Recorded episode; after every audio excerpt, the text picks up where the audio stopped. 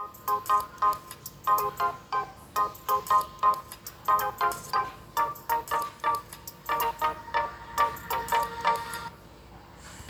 Sobat Cinggu, apa kabarnya nih? Semoga baik-baik aja ya.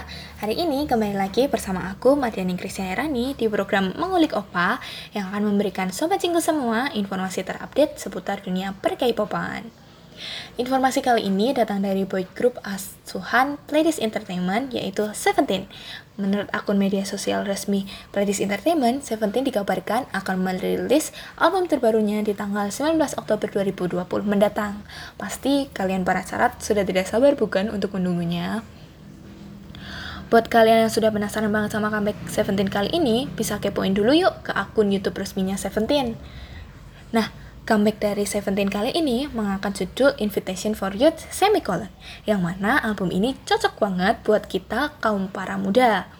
Nah, ternyata di balik kata semicolon itu punya arti tentang isu kesehatan mental. Nah, sehingga di album Seventeen kali ini juga mengangkat konsep yang sama loh Sobat Cinggu.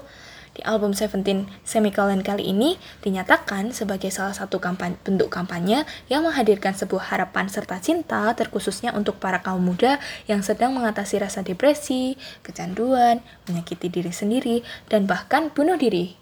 Wah, ternyata di album Seventeen kali ini benar-benar punya makna yang mendalam ya Sobat Cinggu. Salut banget ya buat album Seventeen pada kali ini yang baru, yang tentunya album kali ini akan berbeda dari album-album sebelumnya loh.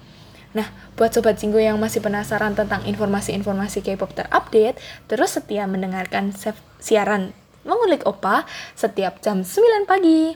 Aku, Mariani Kriscarani, pamit undur diri ya. Annyeong Sobat Cinggu!